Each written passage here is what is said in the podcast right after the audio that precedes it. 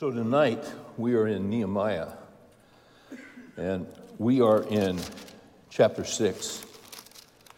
And if uh, if I had to title this message right now, I'd call it uh, I call it good guys and bad guys.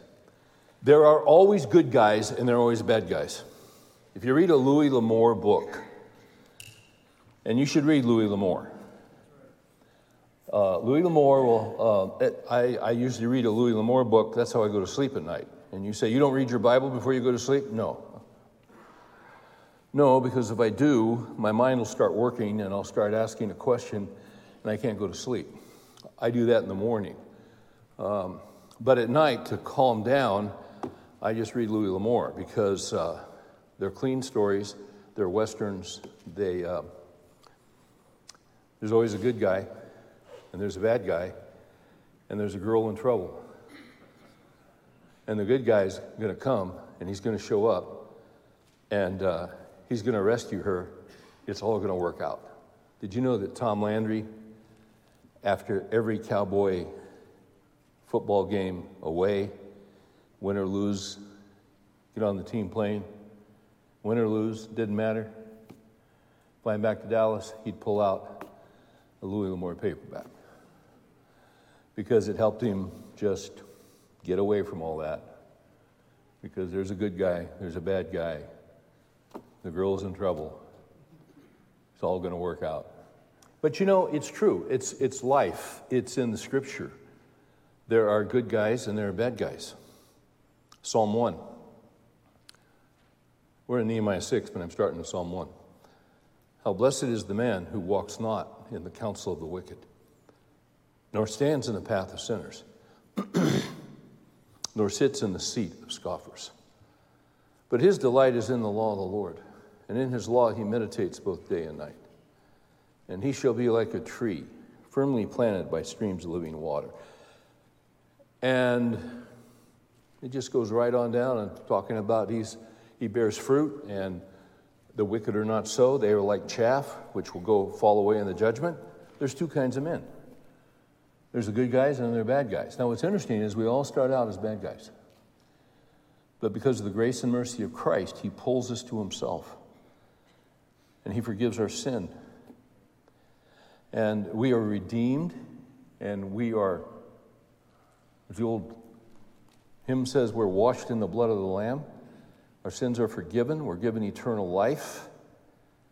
Um, and what this means is there is always a conflict. If you're following Christ, if you're a God fearing man, we've called this study the, the overall semester title, God fearing men.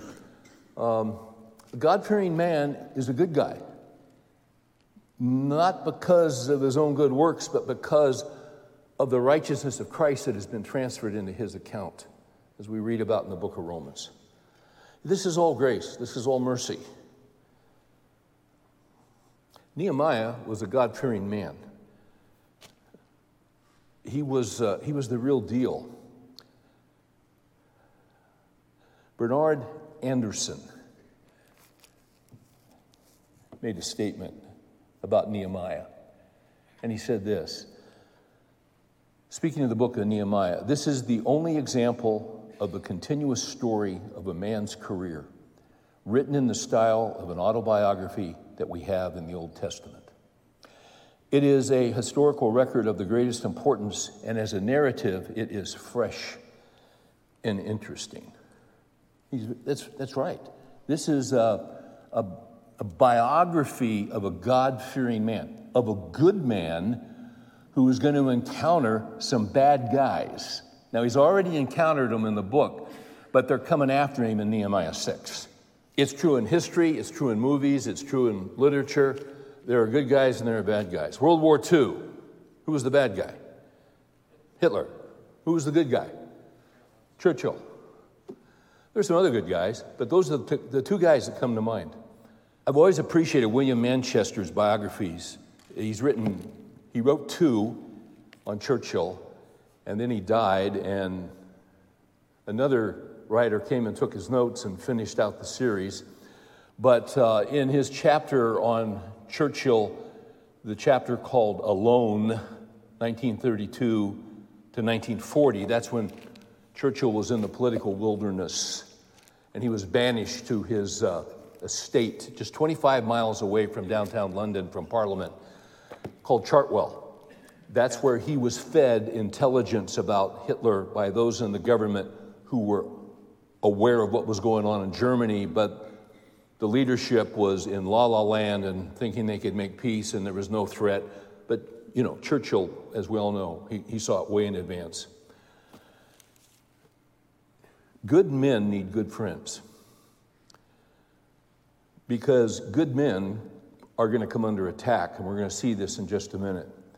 There's, there's a section in Manchester's book about those years of exile, and nobody in Parliament wanted to get near Churchill. As Lady Astor said on a trip to Russia, she was asked by, uh, at a state dinner by one of the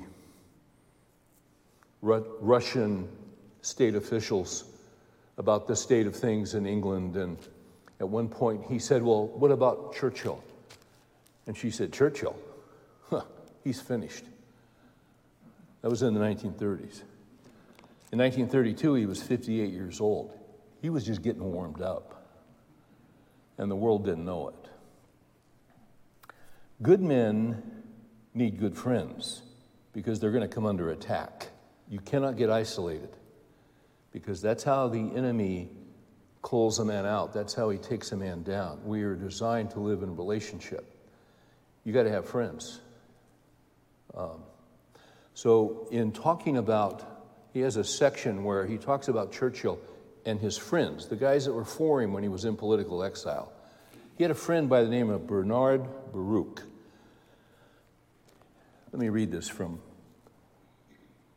Manchester, it'll get us into Nehemiah 6. Churchill had a fondness for Baruch. He is an American, he is Jewish, he recognizes the menace of an aggressive Germany. This is in 1932. And Churchill is indebted to him for an extraordinary act of shrewdness and generosity. Winston had been badly hurt in the Wall Street crash of 1929. He'd basically lost everything. Had it not been for Baruch, however, it would have been much worse. He could have spent the rest of his life in debt.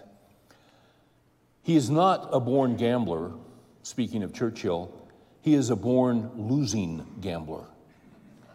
In New York at the time, he dropped into Baruch's office and decided to play the market, and as prices tumbled, he plunged deeper and deeper, trying to outguess the stock exchange just as he had tried to outguess roulette, roulette wheels on the Riviera. In Wall Street, as in Monte Carlo, Churchill failed. At the end of the day, he confronted Baruch in tears. He was, he said, I am a ruined man. Chartwell and everything else he possessed must be sold. He would have to leave the House of Commons and enter business. This was 29. The finance, uh, financier greatly corrected him and gently corrected him. Churchill, he said, had actually lost nothing. Baruch had left instructions to buy every time Churchill sold and sell whenever Churchill bought. Winston had come out exactly even because he later learned Baruch even paid the commissions. Now that's a friend.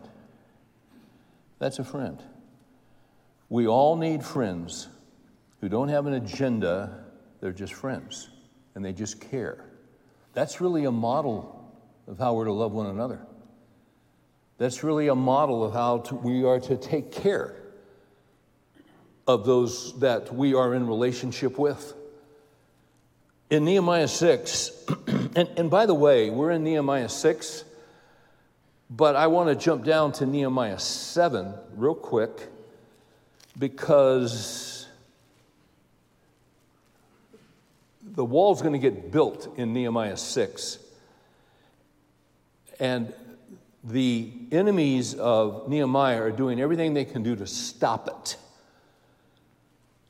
But it gets done, and in Nehemiah 7, verses 1 and 2, now when the wall was rebuilt, and I had set up the doors, and the gatekeepers and the singers and the Levites were appointed. Now, watch this. Look at these friends.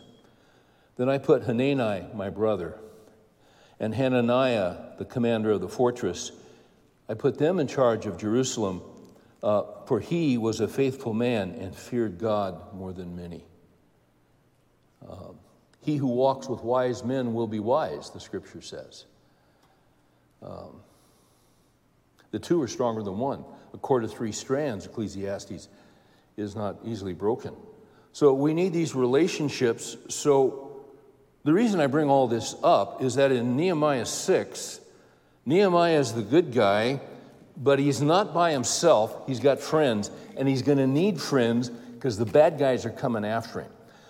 Uh, let me just give you an outline of where we're going tonight, and then we'll work our way through this very, very practical chapter. And what Nehemiah encountered, uh, you have probably encountered in your life. If you haven't, uh, you will because you're a follower of Christ. So, Roman numeral one tonight is just simply Nehemiah's situation. Secondly, we're going to look at the scheme of subterfuge. The scheme of subterfuge. S U B T E R F U G E. That's uh, one through four. Then we're going to look at an, another scheme. This is our third point the scheme of slander. And as you'll see, this all has to do with how they're going to go after Nehemiah. That's uh, verses uh, 5 through really down to 9. And then our next point is going to be another scheme the scheme of sin. They're going to try to take Nehemiah down with this scheme with this strategy. Verses uh, 10 through 14. And then we get to verses 15 and 16, and we're going to see here's our fifth point Nehemiah's success and victory. Uh, a lot happens in this chapter. So let's go to the situation and let's read Nehemiah 6, verse 1. Now, when it was reported to Sanballat, Tobiah, to Geshem, the Arab, and to the rest of our enemies that I had rebuilt the wall and that no breach remained in it. Although at that time I had not set up the doors to the gates. Then Sanballat and Geshem sent a message to me saying, Come, let us meet together at Chephirim in the plain of Ono. And they were planning to harm me. Well, let's just stop there. What's going on here? You remember Ono. Something will shock you and you'll go, oh no.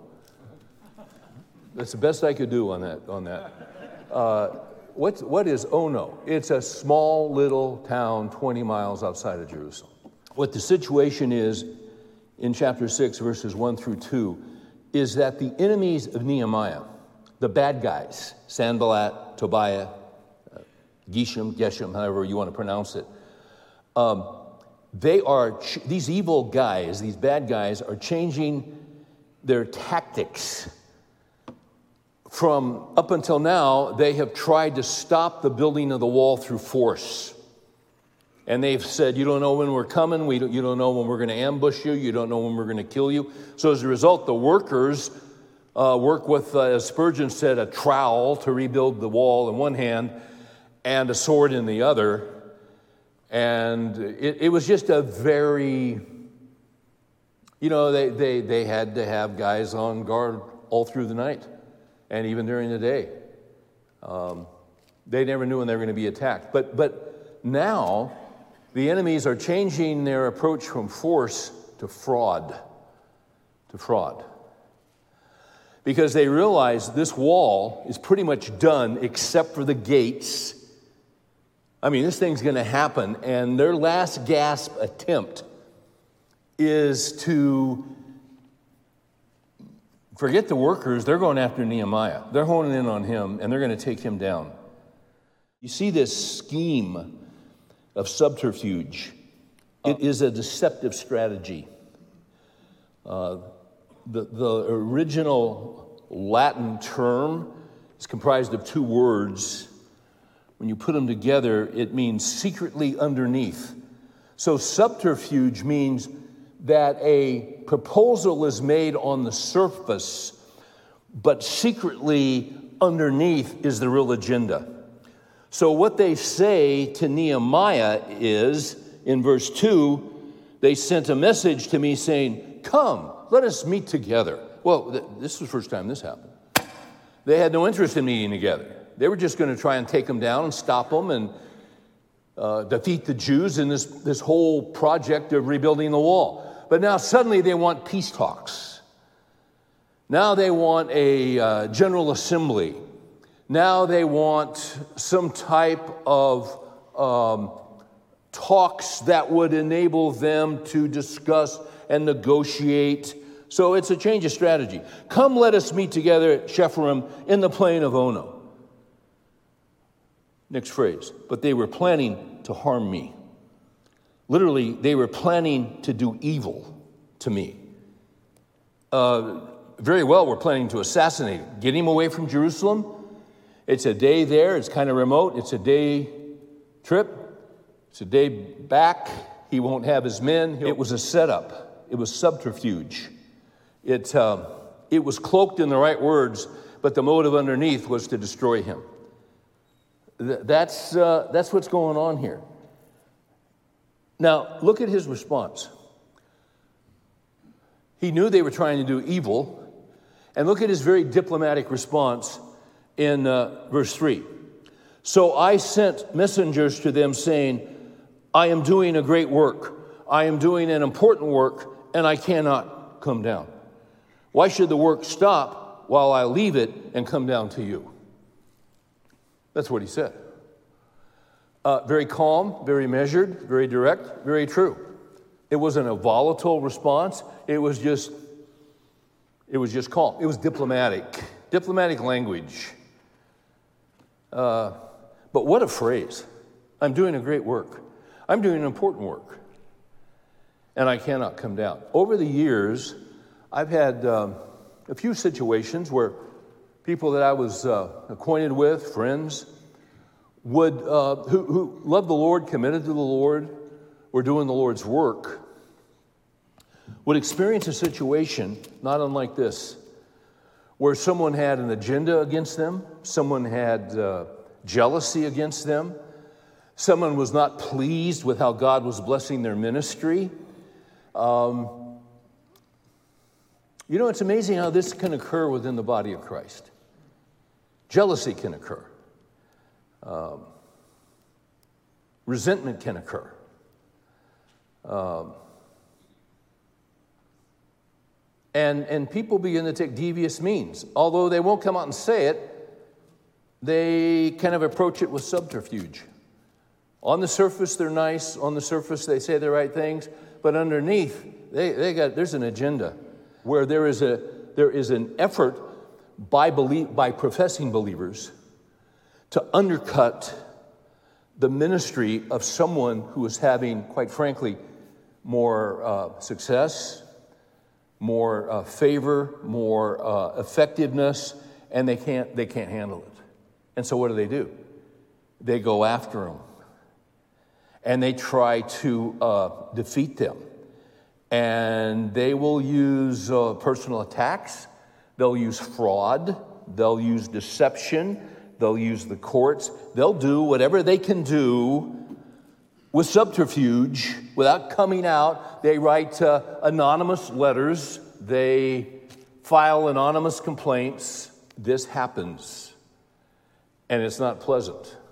It happens today uh, in this cancel culture. The, the, we, we've never quite seen anything quite like what we're in right now. If, if uh, there's no room for uh, civil discourse, there's no room for discussion. And if you do not immediately come to their side, if you do not immediately uh, bow the knee, if you do not immediately move the, uh, the All Star game, then. And, and, and why is there all this capitulation? Why, why, why is there all this capitulation? Because you don't want to deal with the flack. You don't want to deal with the stuff because they are relentless. and they demand, they demand submission. So this is where we are right now. So we just had Easter. I, I remember when there were editorials in the newspaper talking about the resurrection of Christ. I remember those days. I remember um, in Los Angeles at the Hollywood Bowl, that great massive amphitheater, they would have an Easter sunrise service every year. Thousands and thousands and thousands of people, and all over Los Angeles, all over California, all over every state in the United States. On Easter, there were these uh, Easter sunrise services. You'd see editorials in the paper. Um, if you get Jim Denison's newsletter, which comes out every morning, he does a masterful job of taking the news and then uh, tying it in with biblical perspective. He must get up at 3 a.m. because he writes these every morning, Monday through Friday. Um, he should have been a milkman in the old days because, I mean, this guy gets up early. Uh, but he, Dennison does some great stuff. Here's what he wrote this morning. Uh, the headline The Los Angeles Times publishes Easter articles attacking Easter faith. That's what they did on Good Friday. That's what they did on Easter Sunday.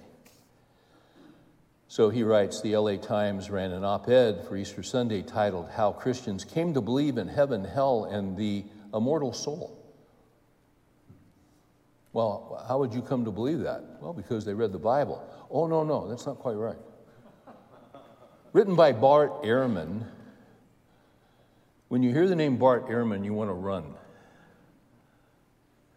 Uh, as Randy Alcorn has said, uh, Ehrman has turned more young people away from the Christian faith than anyone else in this generation. Professor at University of North Carolina, former student at Moody Bible Institute, Wheaton College, went to Princeton Seminary, and lost his faith. And he pretty much thinks he is the ultimate authority on everything having to do with Scripture. But you read an analysis of his writings and his many, many books. He's very glib, he's very articulate. Uh, he's a great debater. He's a good writer, excellent writer.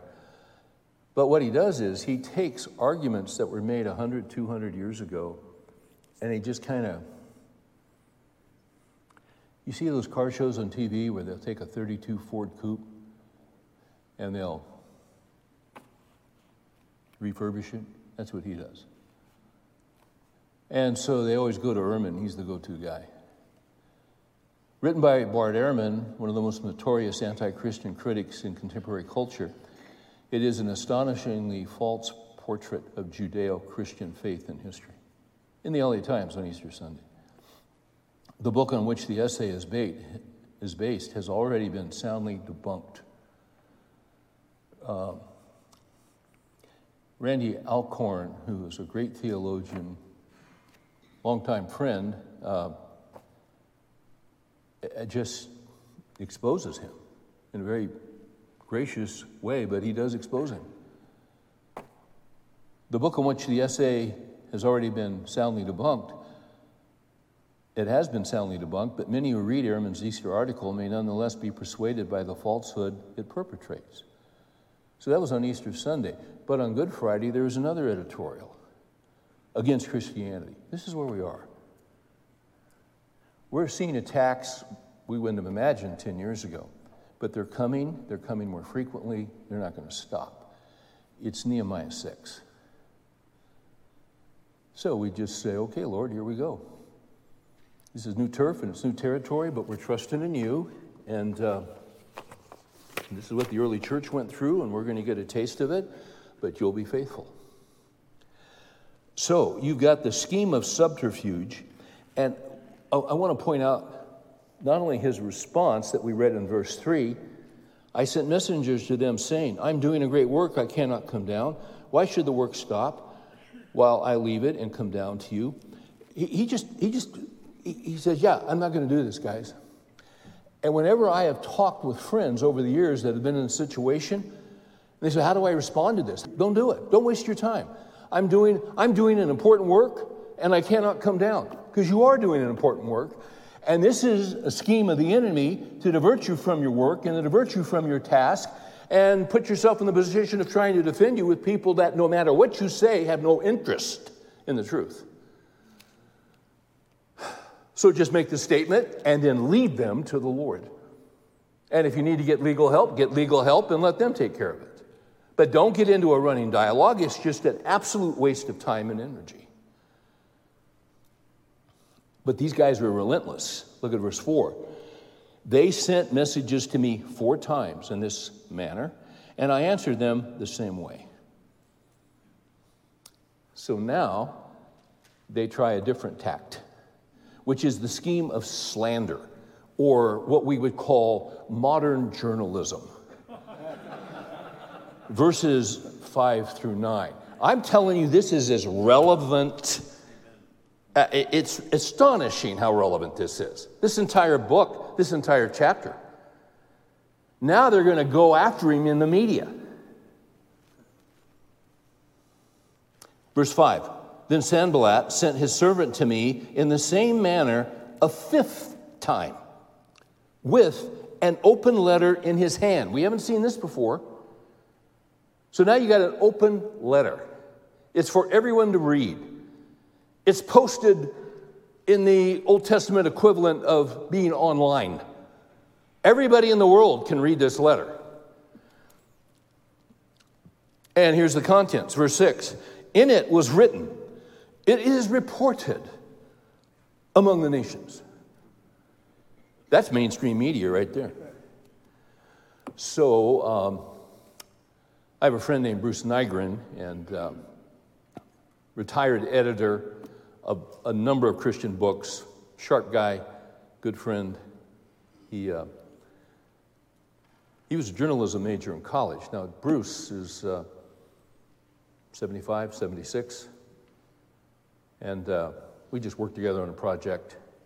We'll take a few each year.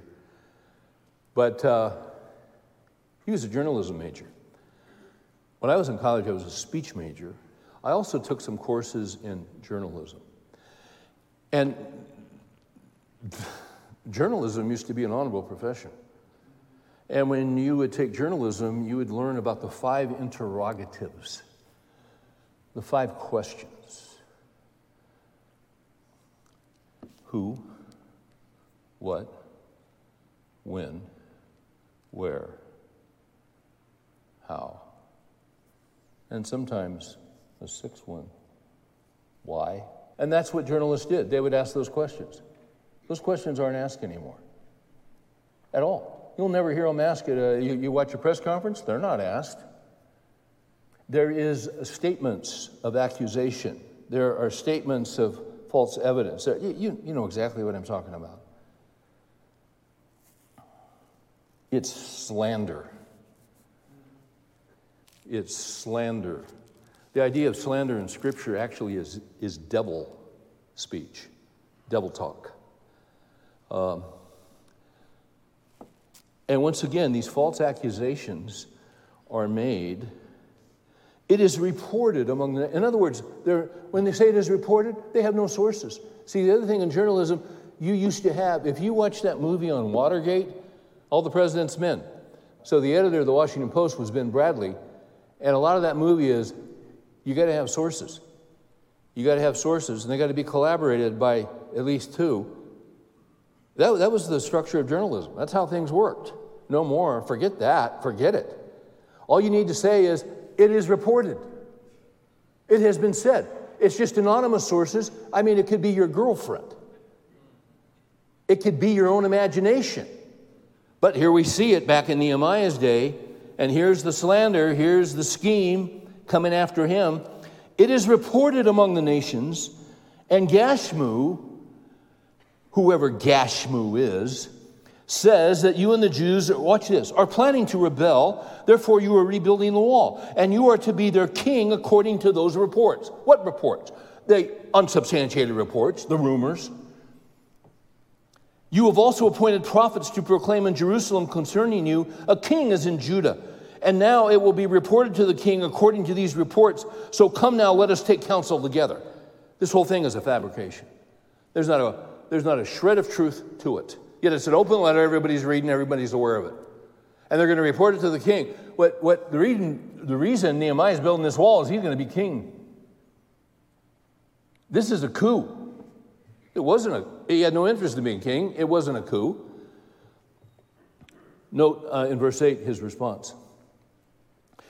And this, all right, so once again, here's the way you can respond when you're falsely accused. Then I sent a message to him saying, Such things, or you are saying, have not been done, you stupid idiot.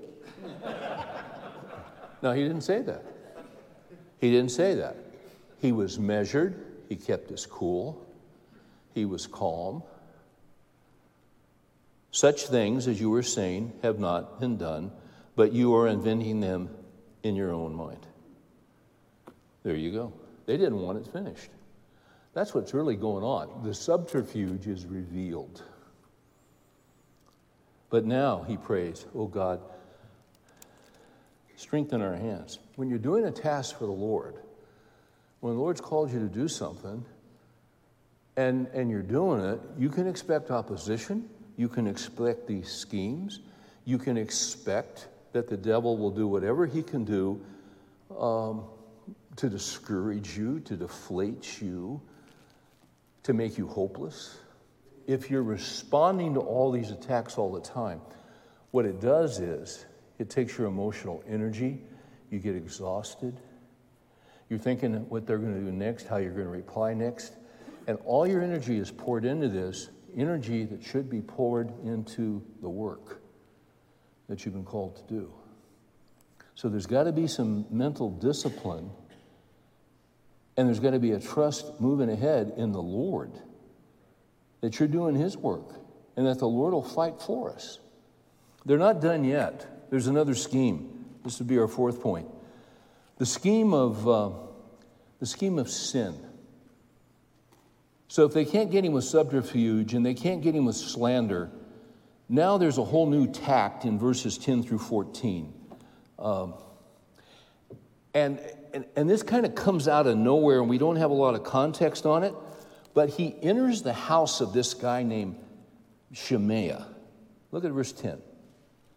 When I entered the house of Shemaiah, the son of Delaiah, son of Mehetabel, who was confined at home, he said, Let us meet together in the house of God within the temple. We'll come back to that and let us close the doors of the temple, for they are coming to kill you, and they are coming to kill you at night. Now, what's this all about? Why did he go to see this guy? We don't know the background, but he went to his home to see him. The guy is apparently confined in some way, shape, or form, is passing himself off as a man of God, as a God fearing man, as Nehemiah would be let us team together. I'm sort of in the same boat you are. Let us team together and let us uh, go into the house of God. Let us go in within within the temple. Because um, they're coming to kill you, they're coming to kill you at night. Same thing, they're after you, they're going to do evil. Now look at his response in verse 11. But I said, Should a man like me flee? And could one such as I go into the temple to save his life? I will not go in. Verse 12. Why would he not go in? Then I perceived that surely God had not sent him. This guy's a false prophet. This guy's a con man. But he uttered the, his prophecy against me because Tobiah and Sanballat had hired. He was hired for this reason that I might become frightened and act accordingly in sin, so that they might have an evil report in order that they could reproach me. So here is the scheme to commit sin. But Nehemiah had the discernment to pick up this guy was a false teacher. Um, how did he do that? How did he know the guy was a false teacher? Because he knew the scriptures. You say, what do you mean he knew the scriptures? Well, he knew, here's one verse in particular, he knew Numbers 3:10. that the only ones who could go inside the temple into the sanctuary were priests. He was not a priest. There was a king prior to Nehemiah, years and years before, named Uzziah, who got so angry and so full of himself that he went into the temple. And the priest told him to get out, and he refused to get out, and God struck him with leprosy for the rest of his life. He thought he was above the law. But see, Nehemiah knew the Word of God. So we're living in days of great deception. There are a lot of false teachers. Jesus indicated in the last days there would be a great falling away, there'd be a great deception. How do you, how do you, uh, how do you discern? How do you know the difference between truth and error? How do you know the difference between uh, what's true and what isn't? Well, as we all know, you just look inside yourself. You just, um, you just follow your heart, as it says in the Old Testament in Hallmark 4, verse 32. Everything on the Hallmark channel, and I watch it 10 to 12 hours a day. Everything I've ever seen on the Hallmark channel, their basic core belief is follow your heart. The heart is desperately sick and wicked, the Bible says. Who can know it? That's the condition of the heart without Christ. And even after we come to know Christ, we have sin nature. Um, we live in a culture that's all about living off feelings. Uh, Michael Youssef has got a new book out that's really good called Hope for This Present Crisis. Uh, he talks about the condition of the evangelical church. And he writes this The Barna Group has conducted nationwide surveys showing that worldly anti Christian beliefs have profoundly infected the Christian community. Reporting on a 2017 study conducted for Summit Ministries, Barna researchers wrote We live in a world of competing ideas and worldviews. In an increasing globalized and interconnected world, Christians are more aware of and influenced by disparate views more than ever. But just how much have other worldviews crept into Christians' perspectives? Barna's research shows that only 17% of Christians who consider their faith important and, and attend church regularly actually have a biblical worldview. 17%. Now, there are a lot of professing Christians. And Youssef asked the question how can this be? Are we becoming a post truth church in the 21st century? An after truth church? Yeah, we are. How is it possible that only 70% of serious Christians look at the world through the lens of God's Word? 17%. Barna Group researchers went on to explain the definition of a biblical worldview, and these people fit this category. This is, this is astonishing. So, listen to how they define themselves. The Barna Group defines biblical worldview as believing that absolute moral truth exists. The Bible is totally accurate in all of the principles it teaches. Satan is considered to be a real being or force, not merely a symbolic person, uh, not merely symbolic. A person cannot earn their way into heaven by trying to be good and do good works. Jesus Christ lived a sinless life on earth. God is the all knowing, all powerful creator of the world who still rules the universe today. Of the people who believe that, 17% have a biblical worldview. Although they espouse it, but it's not how they live. How do they live? They run off feelings, like most of the culture.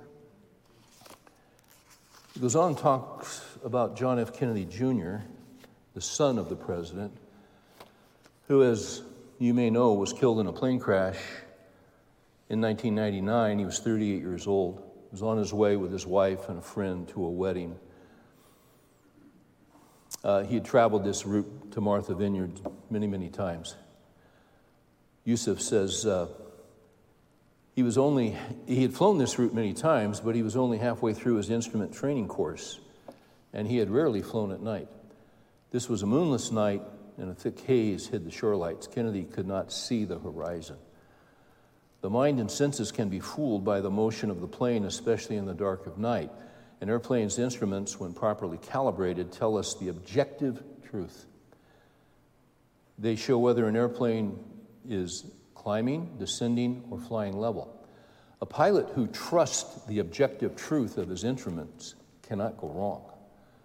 But a pilot who trusts his feelings is likely to slip into what pilots call the graveyard spiral. A mere 20 miles from his destination, John F. Kennedy Jr. began to doubt his instruments, and he started to trust his feelings. Airport radar showed that his plane was on course for the airstrip, but for some inexplicable reason, he made two turns that took him away from the landing site. Those, ten, those turns tipped the plane into a graveyard spiral, and the aircraft crashed into the sea, killing everyone Instead of following the objective truth, he went with his feelings. That's our culture. That's many Christians. So, how do we discern between good and evil? How do you get discernment like Nehemiah had so that he could figure out what was going on? Hebrews chapter 5. Hebrews chapter 5 is a key verse for us right now as believers in this culture because the pressure is great to uh, compromise. The, the, the pressure is great because the, the truth of the Bible is mocked, it's scorned, it's ridiculed. We have a whole group of Christians that call themselves progressive Christians.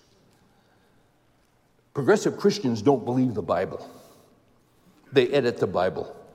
Thomas Jefferson edited his own Bible. He took out portions he didn't like. I don't like that. He, and so he had a much smaller Bible. You have a lot of Christians. I'm not going to actually do this. I should have brought an old Bible with me. They rip pages out of the Bible.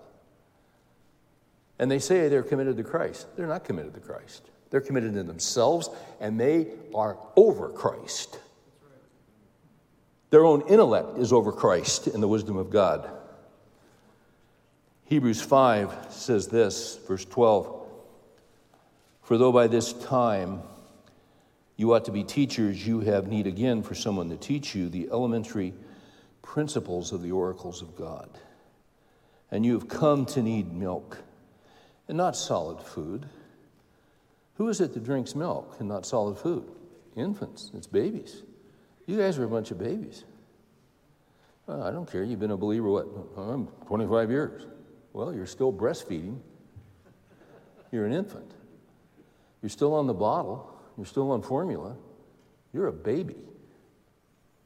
Look at verse 13. For everyone who partakes only of milk, watch this, is not accustomed to the word of righteousness. For he is an infant. He never reads the Bible, he never studies the Bible. He goes with his feelings. If they shift at work, he shifts. If something is unpopular in the culture, he doesn't want to take the heat, so he capitulates. 14, but solid food is for the mature who, because of practice, watch this, because of practice, practice what? In the Word, have their senses trained to discern good and evil. You're at Bible study. Why are you at Bible study? You want to grow in your faith, you want to become more mature. You don't want to be stagnant. And you want to be a man of God in this culture. You want to be a God fearing man. And evil is coming at us like a tsunami. And you have to be able to discern between good and evil. So you're at Bible study. And you're in a Bible teaching church. And you got your Bible and you're taking your notes. And you're, you're Lord, teach me.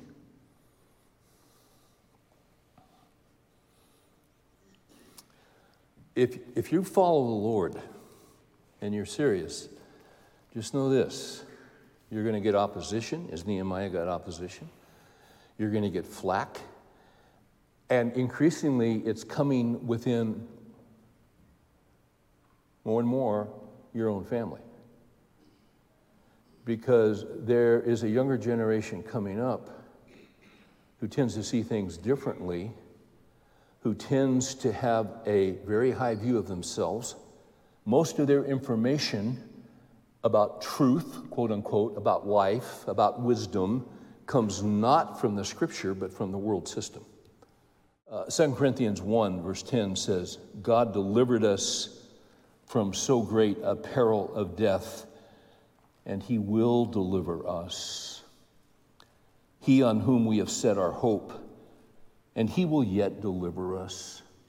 So there are all these schemes against Nehemiah. You're going to run into schemes. You've already run into them. There'll be more schemes, they'll probably be more intense, and there'll probably be more consequences. But you see, our trust is in the Lord. We're following Him. He's my Savior. He'll just deliver you until you take your last breath, and then He delivers you into His presence. That's the hope of eternal life, it's the gospel. Notice to end this, our last point, verses 15 and 16, in the midst of all this, all, all this opposition and scheming, note Nehemiah's success and victory. Verse 15, back in Nehemiah. They get it. They get it done. And after at least 90 years, and actually longer than that, we read in verse 15 So the wall was completed on the 25th of the month, Elul, in 52 days. When all of our enemies heard of it and all the nations surrounding us saw it, they lost their confidence for they recognized that this work had been accomplished with the help of our God. But if you read the following three verses, you will read that the attacks continued to come. And that's okay. God gave success, the task was completed, God received the glory. Um, There are going to be attacks and there's going to be opposition until we go to be with the Lord. In Psalm 57 2, and I'll close with this David is surrounded by Saul's men who are trying to kill him. If you ever get a chance to go to the Red to Israel, you go down by the Dead Sea, and hopefully they'll take you to Engedi, just west of the Dead Sea, out of the desert, going up the hills. And there is a uh, very steep, very steep and narrow canyon with a beautiful river flowing, just a free, clear, beautiful river. And you can make your way through this very narrow and tight canyon, boulders, rock badgers everywhere. And those steep walls are full of caves, hundreds and hundreds of caves everywhere. That's where David was. And Saul's men are around him. They're trying to kill him. He's on the run. He's burrowed into one of those caves, pulled some bushes, and there are a lot of caves. That's why they couldn't find him. But that's the context. And David prays, Be gracious to me, O God, be gracious to me, in verse 1. My soul takes refuge in you. You've made promises to me, Lord. You said I'd be king one day. He knew what God had promised him and in the shadow of your wings I will take refuge until destruction passes by. Get these guys out of here, Lord. Watch this. I will cry to God Most High. You know who's against him? The most powerful man in Israel. No one was higher than Saul. Who's against you? Some political figure, somebody at work, someone with a lot of money, a government bureaucracy? Yeah, they're intimidating. Well, they may be high, He's most high. Don't ever forget that. I will cry to God most high, to God who accomplishes all things for me. What an amazing statement. As one old Puritan pastor put it, I will cry to God most high, to God who is the transactor of all my affairs. I love that. All your affairs. He will send from heaven and save me. See, that's the thing about the Lord. He just keeps on saving. He just keeps on saving. You facing health issues? You facing loss of memory issues? How I'm going to go through this? How am I going to handle it? What about my family? What about my wife? What about this? What about my finances? What about you're a younger guy? What about my future? What about my career? What if I take a stand at work? What if I lose my job? What if, I will cry to God Most High. To God who accomplishes all things for me. He will send from heaven and save me. I remember the day I was let go. They told me I was done at the church. And was, I was hanging by a thread for two years. And I said, Lord, just let me finish this Point Man manuscript before they have me leave. And three weeks after I finished it, I got a call. We want you to leave. And I'm thinking that morning, how are we going to make it? I mean, we got enough to make it through the month. I don't know how we're going to make it. I don't know how we're going to make it. Mary took the kids off to drop them off at school or an orphanage. I don't know what she was doing. I didn't know how we were going to make it. I just had little kids. And I'm walking our subdivision the streets. Nobody's out there. And I'm just walking and I'm quoting this verse. And I said, Lord, I don't know what we're going to do. I mean, I, I, I don't know. I have, I, I, I've made no contacts. I don't know what I'm going to do. I don't know how we're going to make it. And I, for about an hour, I'm just walking around and talking to the Lord. I got to get back to the house because Mary's coming back. I'm pouring out my heart. I get back. I mean, I'm freaked. I'm freaked. We'd moved halfway across the country. And this whole thing fell apart. I got the manuscript done. What, what, what do I do next, Lord? How am I going to make a living? How am I going to pay for these? Can't even pay for a move. Walk back, Mary's pulling in. Walk into the house, the phone rings. Hey, Steve. Yeah, this is da da da, the attorney. Remember me? You contacted me three years ago and Mary was in that accident and it was the other guy's fault? Oh yeah, how you doing? He said, I'm great. Hey, I'm sorry this is taking so long, but uh, I got a settlement for you. a settlement. Yeah. Yeah, we got a settlement for you. Sorry it's taken so long. Here's the deal you need to sign this by noon tomorrow. I said, Really? I said, Does it cover the 5,000, 6,000 medical bills? He said, It's for $24,000. But I need your signature and Mary's signature by noon tomorrow. We'll be there. and the next day, I was without a job, and I had more money in the bank than I'd ever had in my entire life.